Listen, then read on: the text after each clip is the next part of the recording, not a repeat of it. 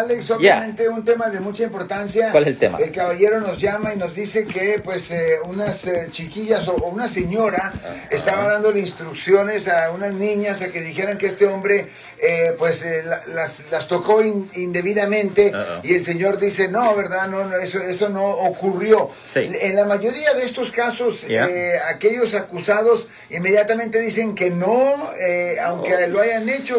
¿Cómo, cómo, se siente la cosa? Ya, obviamente uh, cuando una persona es acusada de haber tocado sexualmente a un menor de edad, naturalmente todos van a decir no, incluyendo si es inocente o culpable. Nadie quiere ser acusado de tocar sexualmente a, un menor de edad. Cuando las personas son condenadas por ese tipo de ofensa y están en la prisión estatal, uh, pues generalmente a esos prisioneros les van peor que a cualquier otro tipo de prisionero que está ahí. So, nadie quiere eso. Y no solo eso, pero también ah, hasta si son culpables no quieren que la familia sepa porque no quiere que la...